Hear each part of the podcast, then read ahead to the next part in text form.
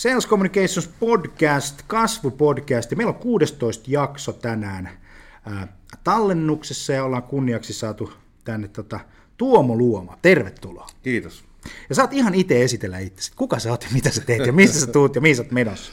Tota, mä olen tuonne Itäkeskuksen menossa palaverin seuraavaksi. Mutta tuota, Ja ovesta tulit sisään, kyllä. sen huomasin kyllä. Tämä niin. tämmöinen kohta 20 vuotta alalla ollut digitalisoitumisen sekatyömies, että aika monessa mukana on ollut edu, edunvalvonnasta käytännön, käytännön tekemiseen ja kaikkea siltä väliltä, niin, niin ja, ja, ja homma jatkuu. Toi, tota, syy, minkä takia mä halusin, että se tuut mukaan, on se, että mä oon seurannut sun kaiken näköisiä SlideShare-esityksiä, että kun menette SlideShareen niin, ja kirjoitatte sinne tuota Tuomulooma, niin siellä on, siellä on paljon sun niin kuin ajatuksia, tutkimuksia ja, ja presentaatioita ja videoita löytyy YouTubessa ja näin päin. Se on niin kuin äärimmäisen mielenkiintoista se, mistä sä puhut ja tämä, tämä kasvun tematiikka ja kaikki tämmöiset niin kuin digitalisoitumisen haasteet ja, ja tämmöiset näin. Niin anna semmoinen lyhyt kuva, että mitä suomalaisessa taloudessa, Kreikka pamahti tuossa nyt tai pamahtaa ihan tuossa just nyt, joka varmaan vaikuttaa, mutta, mutta ehkä se ei ole niin kuin se, se niin kuin tavallaan varsinainen aihe, mutta mitä sun mielestä suomalaisessa taloudessa tapahtuu nyt, semmoinen iso kuva? No ehkä kaikkein suurin kuva on se, että meillä on menossa varmaan historian suuri rakennemuutos, että mitä Suomessa on koskaan ollut, vaikka meillä on ollut kaiken maailman Kanadaan muuttoja, Ruotsiin muuttoja, niin. vaikka mitä, niin kyllä me ollaan kohtaamassa jotakin, joka on vielä suurempaa. Ja jotenkin se on niin suurta ja, ja se tulee niin salakavalasti, että millään ei mikään järki meinaa, meinaa tuota, riittää siihen, että siihen reagoitaisiin tarpeeksi voimakkaasti. Joo. Ja mistä tämä rakennemuutos johtuu? No kyllä siinä, siinä on monta yksittäistä tekijää. tekijää. Että yksi on tietysti tämmöinen, tämmöinen niin kuin täysin, täysin kauan tiedossa ollut rakenteellinen tekijä, eli suurten ikäluokkien eläköityminen, siinä on mm. yksi asia. Toinen on tämä, tämä digitalisaatio ja globalisaatio, joka, on, joka on, tuota, koskettaa meitä kaikkia, kaikkia Euroopan, Euroopan maita. Mutta kyllä kolmas on se, että meille tämä kasvu ja kehitys on tullut vähän niin kuin, jännää reittiä, että sotien jälkeen oli Neuvostoliitto ja kun Neuvostoliitto kaatui, tuli Nokia. Mm. Ja molemmat on tietyllä tavalla vähän kuplia. Mm. Sotakorvaukset ja Neuvostoliiton bilateraalikauppa ja selkeä Nokia. Ja nyt me ollaan yhtäkkiä niin kuin oikeasti markkinatalouden edessä. Mä näin eilen muuten Twitterissä nyt pyöri, kun tuo Kreikan kriisi on tuossa, niin se pyöri joku tämmöinen twiitti, jossa on siis, siis tota, GDP, joku indeksi, indeksiluku niin kuin bruttokansantuotteesta maittain, ja Kreikka on siellä niin kuin ihan pohjalla, aivan, aivan pohjalla tämän indeksiluvun. Mutta sitten sieltä rupeaa tulemaan niin kuin Espanjaa, Portugalia, tämän tyyppisiä maita, joilla on niin kuin ongelmia, ja sitten siellä on Suomi. Meidän niin EU-komission ennuste seuraavan kolmen vuoden taloudesta Euroopan eri maille niin on Suomelle kaikkein huonoin. Joo. Mistä se johtuu? No just näistä kyseistä asioista. Niin, että, että ne samat asiat on sielläkin. Me, meillä on, niin. Niin, meillä on niin kuin ehkä Euroopan kovimmat rakennemuutoksen haasteet edessä, johon vielä toistaiseksi yhteiskunta ei ole reagoinut, eikä, eikä myöskään yritysmaailma tarpeeksi voimakkaasti. Mehän puhutaan tosi paljon digitalisaatiosta ja digitalisaation niin kuin mahdollisuuksista yrityksille ja näin. Ja yksi asia semmoinen, niin kuin rehellisesti mun täytyy laittaa niin kuin käsi sydämelle ja sanoa, että yksi semmoinen suuri haaste siinä koko touhussa on se, että, että paljon on pöhinää, paljon on puhetta, mutta sitten hei, ne varsinaiset teot, niin ne on vähän pieniä sitten kuitenkin niin kuin yrityksissä. Joo, kyllä se näin on, että kyllä niin kuin, sanotaan, että viime syksyyn saakka oli jopa niin kuin semmoinen tilanne, että se tiedostaminenkin oli vähän hakusassa, että, että aika vähän, aika harva yritysjohtaja sanoi, että, että nyt, nyt on kyllä aikamoinen haaste edessä, kun pitäisi sopeutua tähän globalisaatioon, digitalisaatioon ja adaptoida täysin uusia toimintamalleja, ansaintamalleja, johtamismalleja ja niin edelleen. Viime syksynä jotenkin syntyi tietoisuus siitä, mutta, mutta se, että tehtäisiin jotakin, on kyllä edelleen aika kaukana. Että kaikki uusi tarjonta, mitä syntyy siihen suuntaan, esimerkiksi asiantuntijapalvelupuolella, mm. eihän se kaupaksi mene. Ei edelleenkin ostaa, ostaa vanhoja samoja seminaareja, käydään ostaa, kysy, opettelemassa kysymystekniikkaa myyntiseminaarissa ja kaikkea muuta, joka tuntuu jopa niin kuin naurettavalta Joo, tässä kohtaa. Kyllä. Aika moni asiantuntijaorganisaatio, tai jos ajatellaan niin kuin perinteinen, tuli tässä mieleen tämmöinen aihe, että perinteinen konsulttiliiketoiminta, niin musta tuntuu, että se on vähän niin kuin ongelmissa tällä hetkellä, että tuo konsultointi on menossa verkkoon, tulee verkko, Kyllä. verkkokurssi, tuo digitalisoituminen, ja se, ja se on niin kuin erilaista tekemistä, se on aivan erilaista erilaista tekemistä kuin mihin me ollaan niin kuin oikeasti totuttu.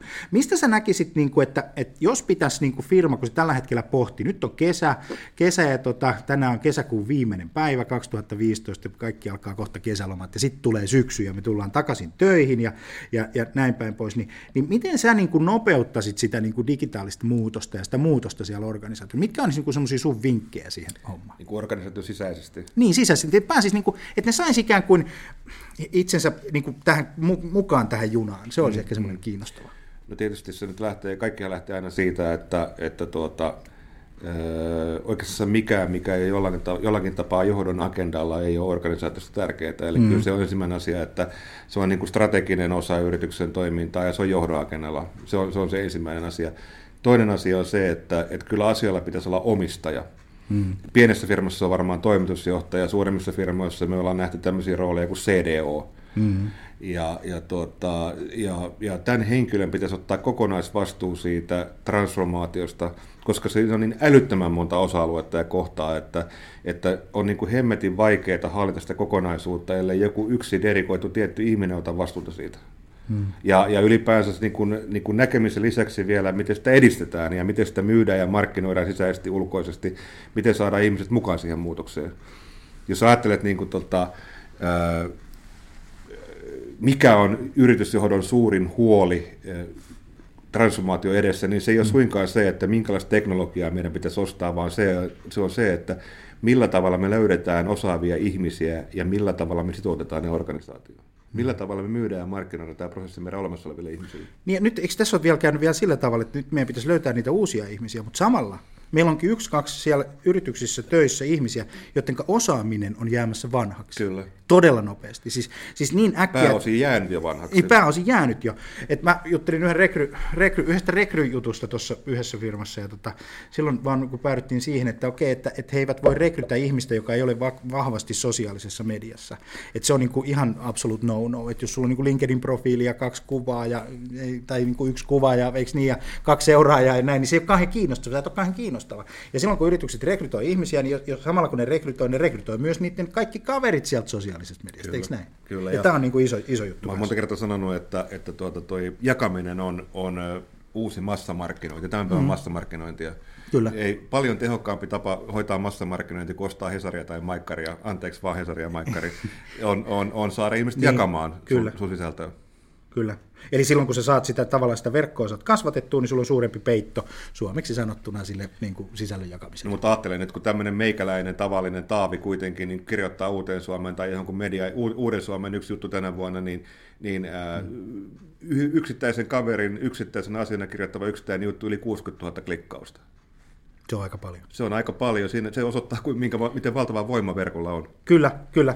Just näin. Hei, tota, no, jos ajattelet, että okei, me täytyy, johtaminen on niin oleellista, ja sitten saada ihmiset mukaan. Sitten se yksi ihminen, joka, joka ottaa saatan omistajuuden, niin sehän joutuu itse sitten taistelemaan sitä koko organisaatiota vastaan, kun kaikki yrittää naulita sen alaspäin, että sä oot väärä messias ja näin päin pois. Niin onko tämä tuttu sulle? Onhan se tuttua, mutta eihän tämä mikään uusi ilmiö tässä asiassa. Ainahan se näin on mennyt. Niin. Että milloin se on ollut elektronisoituminen, milloin se on ollut mitäkin. Ja aina, aina se muutosjohtaminen on ollut yhtä vaikeaa. Ja aina se 75 prosenttia vähintään niistä projektista on epäonnistunut. Niin, kyllä. Ja, ja, ja tänä päivänä tapahtuu ihan sama. edelleen, jos tehdään samat virheet. Kyllä, kyllä. Ne virheet ei ole digitaalisia, ne on ihan analogisia ne virheet. Kyllä, kyllä. Mitä sitten, tähän nopeutuu tämä sykli koko ajan. Siis tämä kiihtyy, kiihtyy, kiihtyy, ja johtuen siitä, että mä itse huomasin tuossa vaan sellaisen homman, että kaikkiin asiaan on joku applikaatio. Mm. Siis ihan jokaiseen asiaan on applikaatio. Jos sä haluat, niin kuin, no CRM on pitkään, markkinoinnin automaatio on ollut pitkään, mutta tänään mä törmäsin semmoiseen, että jos sä haluat niin kuin, hakea tämmöistä tota, sosiaalisessa mediassa vaikuttavaa ihmistä, että sä haluaisit niin kuin, ottaa sun talliis vaikka kymmenen Suomen kovinta Twitteri-seuraajaa sun alalta, niin siihenkin löytyy appi, ja sitten se appi ei paljon mitään maksakaan. Että sä, sä vaan laitat tuohon noin hakusanat noin, ja sitten se kertoo sulle, että hei, nämä on niin kuin, tärkeitä tyyppejä, ja sitten sen jälkeen sä voit lähteä siitä niin kuin, eteenpäin. Että, että kaikki asioihin mm. löytyy appi, ja, ja, ja tällaista. Mutta hei, tota, sanopas sitten tämmöinen juttu, että, että miten sen johtamisen pitää muuttua. Mikä siinä konkreettinen asia? Okei, sun pitää ottaa se, sun pitää ot, niin kuin asettaa sille ihmiselle joku tehtävä, eikö niin, sä vastaat tästä projektista, nyt me päätetään näin, mutta ei se aina mene niin. Joo, siis siinä, sehän on vähän niin kuin kaksitasoinen asia. Toisaalta johtamisen pitää muuttua sen takia, että maailma on muuttunut niin valtavan paljon ja uusilla sukupolvilla on aivan uudenlaisia arvoja. Mm. Niin kuin tavallaan yleisesti johtamisen pitää olla paljon avoimempaa, paljon kannustavampaa, paljon paljon enemmän keskittyä, keskittyä niin kuin tukemiseen, tsemppaamiseen, kontrollia ja kyttämisen sijasta. Ja taas sitten toisaalta, niin kuin, miten tämä digitalisoituminen ja globalisaatio on tuonut mukanaan, niin, niin johtamisen pitää paljon enemmän keskittyä lisäarvon, arvon tuotannon, asiakaskokemuksen johtamiseen. Ja näillä on molemmilla omat, omat omat vaateensa. Siinä maailmassa taas, kun meidän pitää johdetaan esimerkiksi asiakaskokemusta, niin ei mm. tämmöinen niin perinteinen toimintamalli, että jos tulee joku pulma, asiakkaan päästä tulee joku, joku ongelma ratkaistavaksi, sitten sitä, se henkilö, jonka, jonka niin kuin alaisen alaiselle se on tullut, se tekee sähköpostin, lähettää sen melkein reply to all firmassa. Sitten mm. se odottelee kolme viikkoa, kun siihen vastataan, ja sitten rupeaa ehdottelemaan palaverin lopullista ajankohtaa. Kestää kuusi viikkoa, että saadaan palaveri asiassa, joka kilpailija ratkaisee tunnissa. Tai se vastuuhenkilö ratkaisee sen välittömästi. Mm. Tämä, on, tämä on se maailma, johon, jossa me ei voida enää elää. Mm, mm. Siilot tappelee keskenään, että onko tämä talouden HR, myynnin ja markkinointi vai minkä asia se on tällä tavalla johtaminen menee aivan uuteen, uuteen puihin, prosessit menee aivan uuteen malliin, organisaation rakenteet muuttuu. Sä puhut noista arvoista ja, ja, ja tämmöisistä, että ihmisillä on niinku, niinku erilaisia arvoja, varsinkin kun me mennään, mennään tota nuorempiin sukupolviin ja, jos ajatellaan, että, että internet on 20 vuotta vanha media esimerkiksi, se ei ole mikään niin kuin kauhean nuori media enää, että se on ollut siellä niin kuin aika kauan. Ei ole enää uusi media. Ei ole enää, ei ole enää uusi media, että se aika on, niin kuin, on mennyt ohi, ja, ja sosiaalinen mediakin on ollut jo 10 vuotta. Ni, ni, ni, ni, tota, nyt nämä ihmiset, jotka tulee ää, työelämään ja ovat jo tämän päivän kolmekymppiset, kaksivitoset, kolmekymppiset, niin tämän päivän kolmekymppinen on kymmenen vuoden päästä, siis 2000 mitä 25, mm. niin, niin, niin se on jo siellä päättäjän roolissa, eikö Kyllä. niin? Se on jo siellä. Ja, näin, ja siihen ei mene hirveän kauan. Niin mitä nämä arvot sun mielestä on? Mihin johtamisessa pitäisi kiinnittää huomiota, kiinnittää huomiota, kun me haetaan osaajia organisaatioon? Siis tää, tässäkin on vähän niin kuin kahden tason asioita, että ensin nämä fundamentaalit arvot ja sitten on taas nämä tekniset niin kuin päivän arvot. Mm. Mutta fundamentaalisti, niin kyllähän, kyllähän, niin kuin, kyllähän niin kuin maailma on paljon läpinäkyvämpi jolloin on tavallaan tämmöinen avoimuus ja, ja luottaminen ja tämmöiset hyvin, hyvin, hyvin vanhat perusarvot nousee aivan uuteen arvoon arvaamattomaan. Mm. Et, et, tuota, hektinen maailma, nopeat muutokset, ää, pääosin kommunikointia digitaalisessa ympäristössä, ei välttämättä henkilökohtaisia tapaamisia edes, vaikka ollaan, niin. vaikka ollaan niin kuin yhteistyössä ja niin edelleen. Tähän tarkoittaa sitä, että pitää toimia avoimesti ja luottamus korostuu aivan valtavan paljon. Eli, eli, eli niin kuin se on, se on, se on niin kuin ehkä se kaikkein oleellisin asia, mitä mä itse, itse tuota, ajattelisin, että pitäisin tärkeänä siinä. Minusta on hyviä pointteja. Mä itse huomasin sen, että kun mä lopetin johtamisen, niin alkoi toimimaan. eli tota, kun mä lopetin ihmisten perässä juoksemisen ja kaiken näköisten palverien, hölmöjen palverien pitämisen, ja sovittiin vaan, että, että, tota, että hoitakaa te toi homma. Niin. Niin sitten alkoi tapahtua. Mutta ajattelen, että perus, perus, perus äh, niin. suomalainen firma, miten se tänä päivänä toimii, kerran kuukaudessa möllötetään kuukausia, osin jopa vuosia vanhoja tuloksia, jotka perustuu tekemiseen silloin. Mm. Mitataan ihmisten, ihmisten tuota, työpanosta läsnäololla eikä tuloksilla. Jos ei saavuteta tuloksia, niin aina pidetään hirveä kitinen siitä, että miksi et ole saavuttanut ja koska saavutat niin edelleen. Sen sijaan, että kannustaisi tekemään, että, että, tuota, hei, että nyt ei tullut, mutta ensi kuussa tulee ja miten mä voin auttaa sinua ja niin edelleen. Kun joka kohdassa mennään pieleen. Mm, mm. Niin ei kai se nyt ihme ole, jos tuloksia silloin synny. Mm, kyllä, kyllä. No mikä näitä, mikä näitä johtoryhmiä vaivaa? Kyllä, se on tietysti se, se, se, se, se synkkä totuus, että mikään ei ole niin vaikeaa kuin muuttuminen. Kun sillä mm. tavallahan vaan on totuttu tekemään, että kun itsekin tässä on kohta 30 vuotta temmeltänyt täällä kentällä, niin, niin kyllähän, se, kyllähän, kyllähän se käyttäytyminen on peritty ajoilta, jotka oli aikoja sitten. Musta tuntuu, että me ollaan jotenkin niin kuin silloin, silloin 2009, niin me oltiin tosi dynaaminen talous. Mä muistan, me oli MBAtä tein ja, ja oltiin tuota New Yorkissa silloin 2000, siis, siis puoli vuotta VTC-iskujen jälkeen. Se oli just sitä buumi, buumi-aikaa. Mm, mm. Ja, tota, silloin mulle sanottiin siellä, että, että Jani, sä tuut Suomesta – että tota, nyt tuut IT-alalle tänne näin, perustat firman, niin sä saat nyt tota, Venture-rahaa ihan varmasti. Et se ei ole mikään juttu, että suomalaiset niin arvo. Sitten jotain kävi. Mm. Jotain kävi 2000, siis kaksi sen jälkeen, koska nyt kun me mennään sinne, niin sitten ne katsoo, että kuka sä mistä se on, missä se on, ja sitten me ollaan takaisin siellä niin kuin polar bear zoneilla, että, että tota, mitä meille kävi? Joo, en tiedä. Mä joskus verran tätä, tai näytin, näyttänyt muutamassa seminaariksyntymyssäkin tota, 2003 jääkiekko M-kisoissa Suomen-Ruotsimatsin, kun, kun Suomi johti 5-1, mutta hävisi 6-5. Mm. Niin vuosituhannen vaihteessa Suomi johti Ruotsia 5-1 digitalisaatiossa. Mm. Nyt tulos taitaa olla vielä paljon pahempi kuin 6-5, taitaa olla 15-5 tai semmoista. Tota, kyllähän, kyllähän niin kuin, kyllä mä, tää, mä taas saan tuomiota tästä kommentista, niin, mutta kyllä mä pistän tosi ison, ison, ison vastuun tästä Nokia-huumaan. Mulla on ihan sama, kyllä, mä oon ihan sama et, et, tota, kyllähän Nokia varjoa jäi moni hyvä asia Suomessa. Suomalaiset oppivat käyttää älypuhelimia sen jälkeen, kun Nokia lakkas olemasta, koska sehän piti, mulla on tämmöinen teoria, että Nokia piti suomalaisia pensaassa. Siis, siis me päästiin vasta käyttämään älypuhelimia sen jälkeen, kun Nokia rupesi tekemään niin huonoja puhelimia, että kukaan ei enää ostanut niitä o- oikeasti. Ja sitten sen jälkeen tuli Androidit ja sitten tuli, tuli, me osattiin se homma, me, yritettiin, me ymmärrettiin, että hei, täällä on applikaatiot, täällä on ohjelmistoja. Ja sitä kautta alkoi tulla palvelut. Ja kävi niin, että tota, suomalaiset kuluttajat omaksu ne aika kivasti, mm. mutta sitten suomalaiset johtajat, jotka on kuluttajia edelleen, niin ne eivät sitten tuoneetkaan niitä asioita liiketoimintaan, vaan tavallaan niin kuin, mulle aina nauretaan, kun mä vedän, vedän jotain valmennusta tai jotain muuta ja sitten otan tämmöisen esille, että ajatelkaa nyt, että eihän me enää oikeasti mennä tuonne firmoihin, lähetellä fakseja ja katsota keltaisilta mm, sivuilta. Mm. Eikö ne, tämä on niin kuin, eikö, eikö, onko tässä jotain järkeä? No siis äh, Nokian, Nokian tavallaan niin kuin eturintaman tuotekehitys tai se, mikä näkyy ulospäin, ei enää niin kuin varmaan kymmenen viimeiseen vuoteen ollut millään tavalla advanced. Mm. Mutta kuitenkin kaikki meidän tuotekehitys rakentui jotenkin Nokia-liitännäisesti, jolloin meille jäi kaikki semmoinen advanced tuotekehitys tekemättä. Eli tavallaan niin kuin omien aivojen käyttö niin kuin totaalisesti ei ollut sallittua ja sitä ei rahoitettu ja niin edelleen, kun kaikki oli jollakin tavalla Nokia-related. Tyyppisesti. Niin, joo, joo, joo. Ja, ja sitten se hirveä ylpeys sit siinä kohtaa, kun alkoikin menee huonosti. Kyllä. Ja niin. sitten taas toinen asia on se, että minkälaisia johtajia ja vastuuhenkilöitä Nokia koulutti.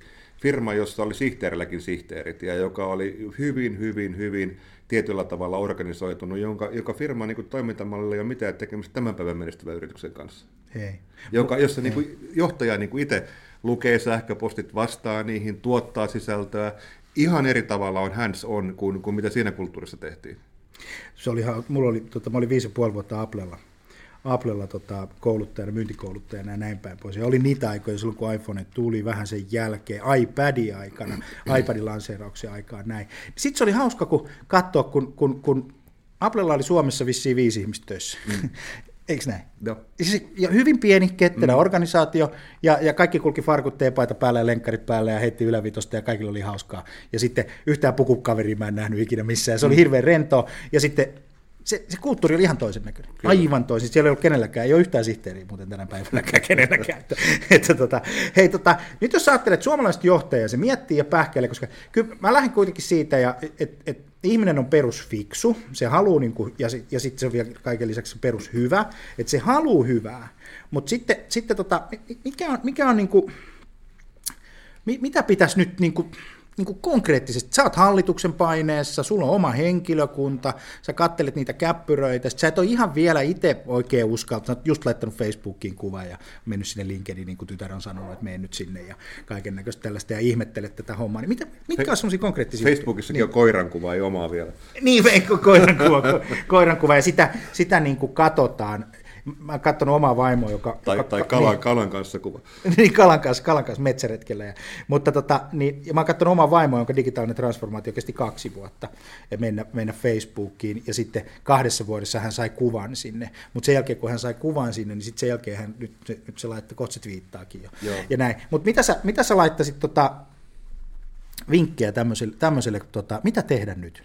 Siis jos taas laitellaan, niin, niin. puhutaan kauhean fundamentaalisti, niin, niin ehkä kaksi tärkeintä asiaa, joka pitäisi oikeasti tajuta, on toinen, toinen on se, että, että tuota, maailma on muuttunut sillä tavalla aivan täydellisesti, että kun aikaisemmin, niin kun, kun meillähän on paljon tämmöisiä sananlaskuja, jotka opettaa ihmisiä, että, että tuota, pitää pitää kynttilä vakanalla ja, ja, ja tuota, ja kel onni on se onnen kätkekööt. Ja niin Kuuseen kurkottaa ja Kyllä, tällaisia. niin kuin maailma on muuttunut täysin päinvastaiseksi. Niin. Tai se, että aina pitää, kun poika lähdet yrittämään, niin katso, että joku tekee ne epäonnistumiset ensin. Ja sitten kun sanoo joku mm. onnistunut, niin lähde. Tänään, kun tämä maailma perää täysin päinvastoin, niin. pitää, pitäisi mennä aivan hullun rohkeana eteenpäin. Pitäisi ottaa riskejä, pitää, pitää mennä etukenossa, pitää olla itsevarma, pitää luottaa itse, pitää olla jopa vähän niin kuin narsistinen pärjätäkseen. Mm.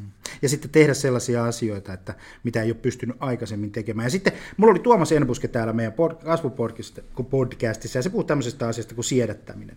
Eli sen niin kuin siedättäminen, että sä rupeat tekemään asioita, joista sä et niin kuin pidä, jotka on sulle outoja, kuten esimerkiksi lähettää twiittejä tai ottaa selfieä tai jotain tällaista. Mä en sano, että jokaisen, jokaisen johtajan pitää ruveta twiittaa ja, ja käyttää, ottaa selfie, mutta tuo on aika hyvä esimerkki. Mitä mm. sulle tapahtuu, kun sä rupeat olemaan siellä aktiivisesti? Sun arvo nousee, eikö näin? Sä saat niin kuin, mm. suuren, mm. suuren massan kiinni ja, ja, ja, ja, ja tällä mm, tavalla. Mm. Ni, niin tavallaan tämä siedättäminen voi olla yksi semmoinen mielenkiintoinen termi.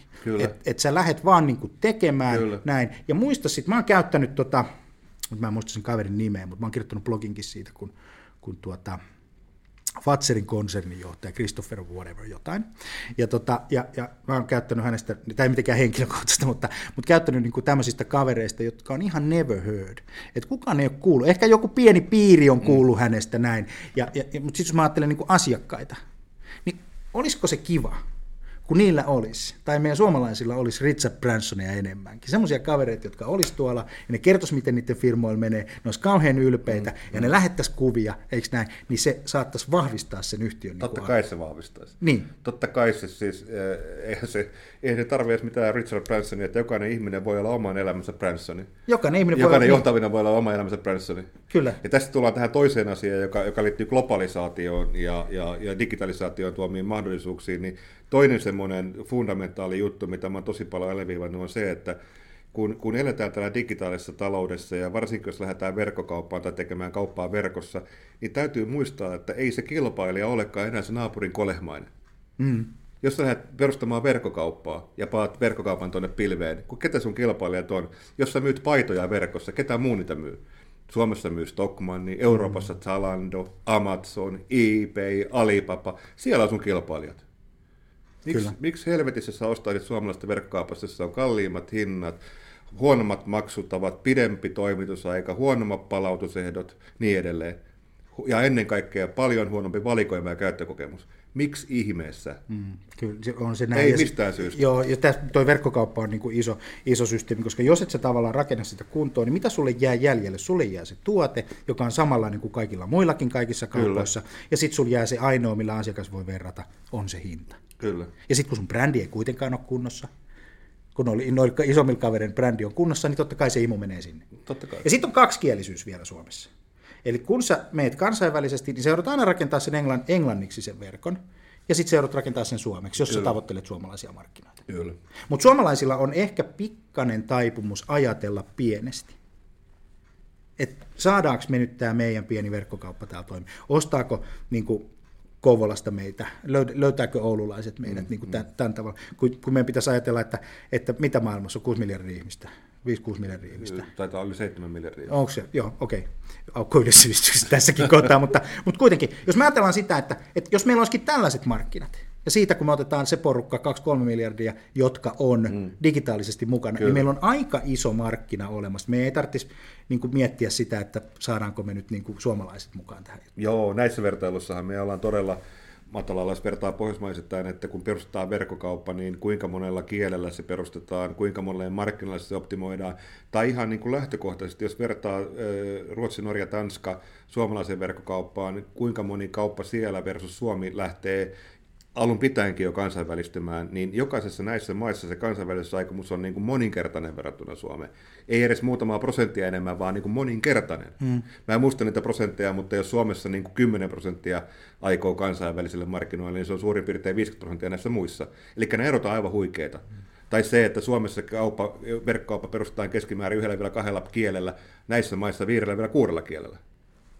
Ja nämä on ihan tutkittuja juttuja, näin, hmm. näin Stetsonista, vaan vaan, vaan, vaan tämä on, tämä on niin kuin OCCn tutkimusdataa viime talvelta, viime vuoden lopulta.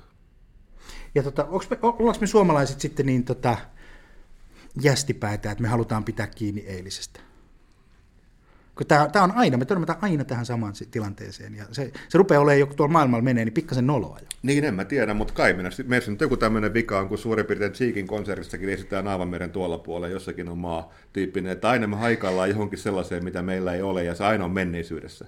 Mutta hei, muista, että silloin kun meillä oli Cheekin konsertti, niin meillä oli kulttuuriministeri, joka haukkui sen.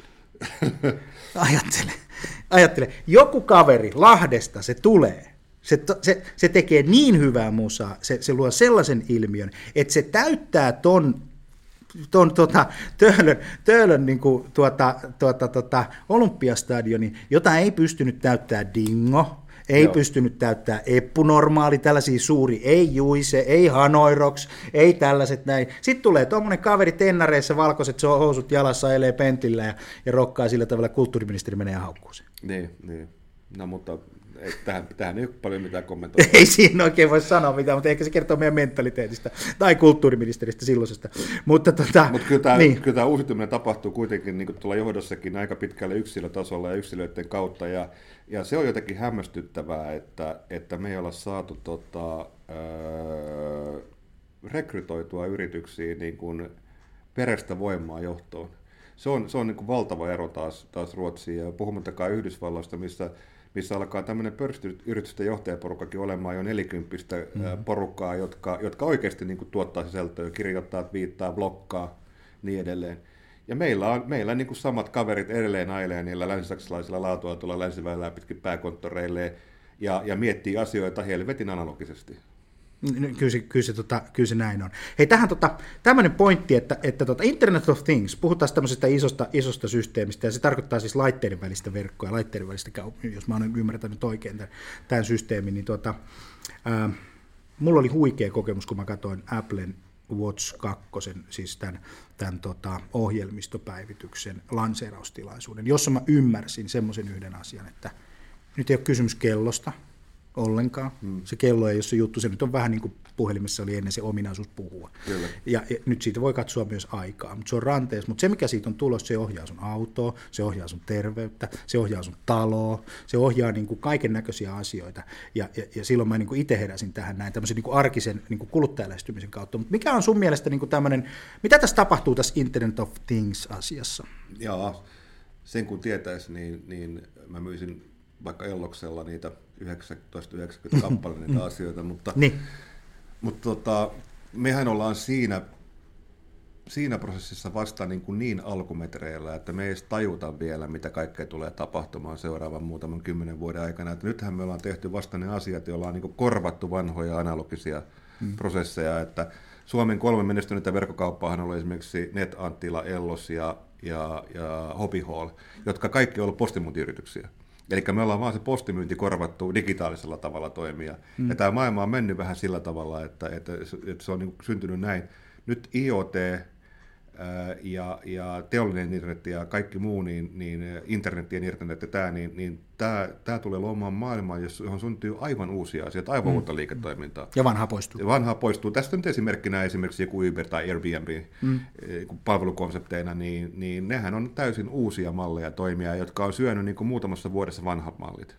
Tai, tai sanotaan näin, että, että varmaan niin kuin Uberkin on arvokkaampi kuin yksikään alan yritys tällä hetkellä pörssissä tai Airbnb arvokkaampi kuin yksikään hotelliketju todennäköisesti. Todennäköisesti, todennäköisesti. Niin tuota, eikä ne ole tähdenlentoja. Tämä on niin kuin tätä päivää, tätä maailmaa ja, ja maailmaa, mihin me ollaan menossa.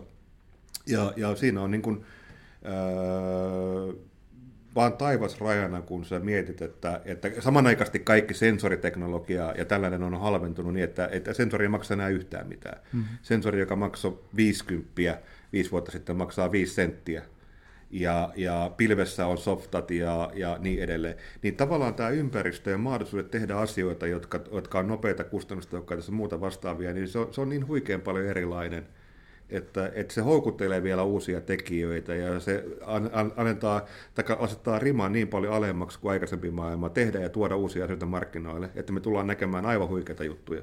Niin kuin sanoit tuossa alussa, että kun melkein joka asialla on applikaatio, mm. Tästä tulee olemaan ihan samanlainen kehitys. Mm. Joka asialle tulee olemaan joku, joku helpompi tapa tehdä ja toimia, koska se on ihan varma. Jos joku on varmaa, niin se on se, että jos löydetään joku tapa tehdä joku, joku asia helpommin, tehokkaammin, taloudellisemmin, turvallisemmin, varmaan tullaan tekemään. Hmm. Ja osa tapahtuu ihan itsestä. Mulla on semmoinen väite, että lääkärin työhön tulevaisuudessa – kohdistuu niin kuin suuri muutos, muutos että, se, että me ollaan vähemmän siellä vastaanotolla, mutta, mutta tota, me ollaan enemmän tietoisia meidän omasta terveydestä näiden laitteiden avulla. Ja sitten ne laitteet keskustelee keskenään sillä tavalla, että, että tota, ne asentaa meihin asioita, jotka ovat meille hyväksi tai pahaksi, mutta asentavat automaattisesti. Ja sitten esimerkiksi niin kuin tota, jos sulla on joku diagnoosi, niin ei me siihen diagnoosiin tulevaisuudessa tulla tarvitsemaan sitä lääkäriä, vaan se diagnoosi tulee automaattisesti. Voitko se tänä päivänä auttaa, jos sulla on niin kuin luomi, joka, jota se pelkäät, että on melanooma, niin melanooma, niin voit ottaa kuvan siitä ja lähettää sen kuvan ja se analysoi, että onko tämä melanooma potentiaalia vai niin, eikö? Kyllä. Nyt jo. Kyllä, kyllä. Ja Parkinsonin tautiin ja mihin näihin kaikkiin muihin oli, oli näitä tota, alkuvaiheen, alkuvaiheen tota, systeemeitä. Mutta hei, okei, ää, nyt on tota, aika rupeaa loppumaan, niin, niin, niin, niin. syksy. Syksy, miltä sun syksy näyttää? Kiitos. Vähän sateiselta ja Pidätkö, pidätkö lomaa kesä? Tai en mä tiedä, onko se yhtä sateisempaa kuin tämä kesä. niin, niin. Pidätkö yhtään, tota, pidätkö yhtään lomaa? Kyllä mä varmaan niin kuin jonkinnäköistä lomaa tuossa heinäkuun loppupuolella pidän, että, että tuota, katsotaan nyt, tämä on vähän tälleen vielä auki tämä heinäkuun agenda, kun nyt on vasta kesäkuu. Niin, nyt on vasta kesäkuu, heinäkuun alkaa huomenna. Hei, loistava, kiitos Tuomo, että pääsit. Tuomo Luoma ja tota, Jani Aaltonen Sales Communications kasvupodcast ja 17 jaksoja. Oikein hyvä kesä, jos kuuntelet tätä syksyllä tai jouluna ja mökillä tai veneessä tai autossa tai Espanjassa tai, tai Alankomaissa. Mä en tiedä, minkä takia Hollannissa kuunnellaan meidän podcastia, mutta jostain kumman syystä, niin tota, erittäin hyvää kesää ja syksyä sulle. Kiitos.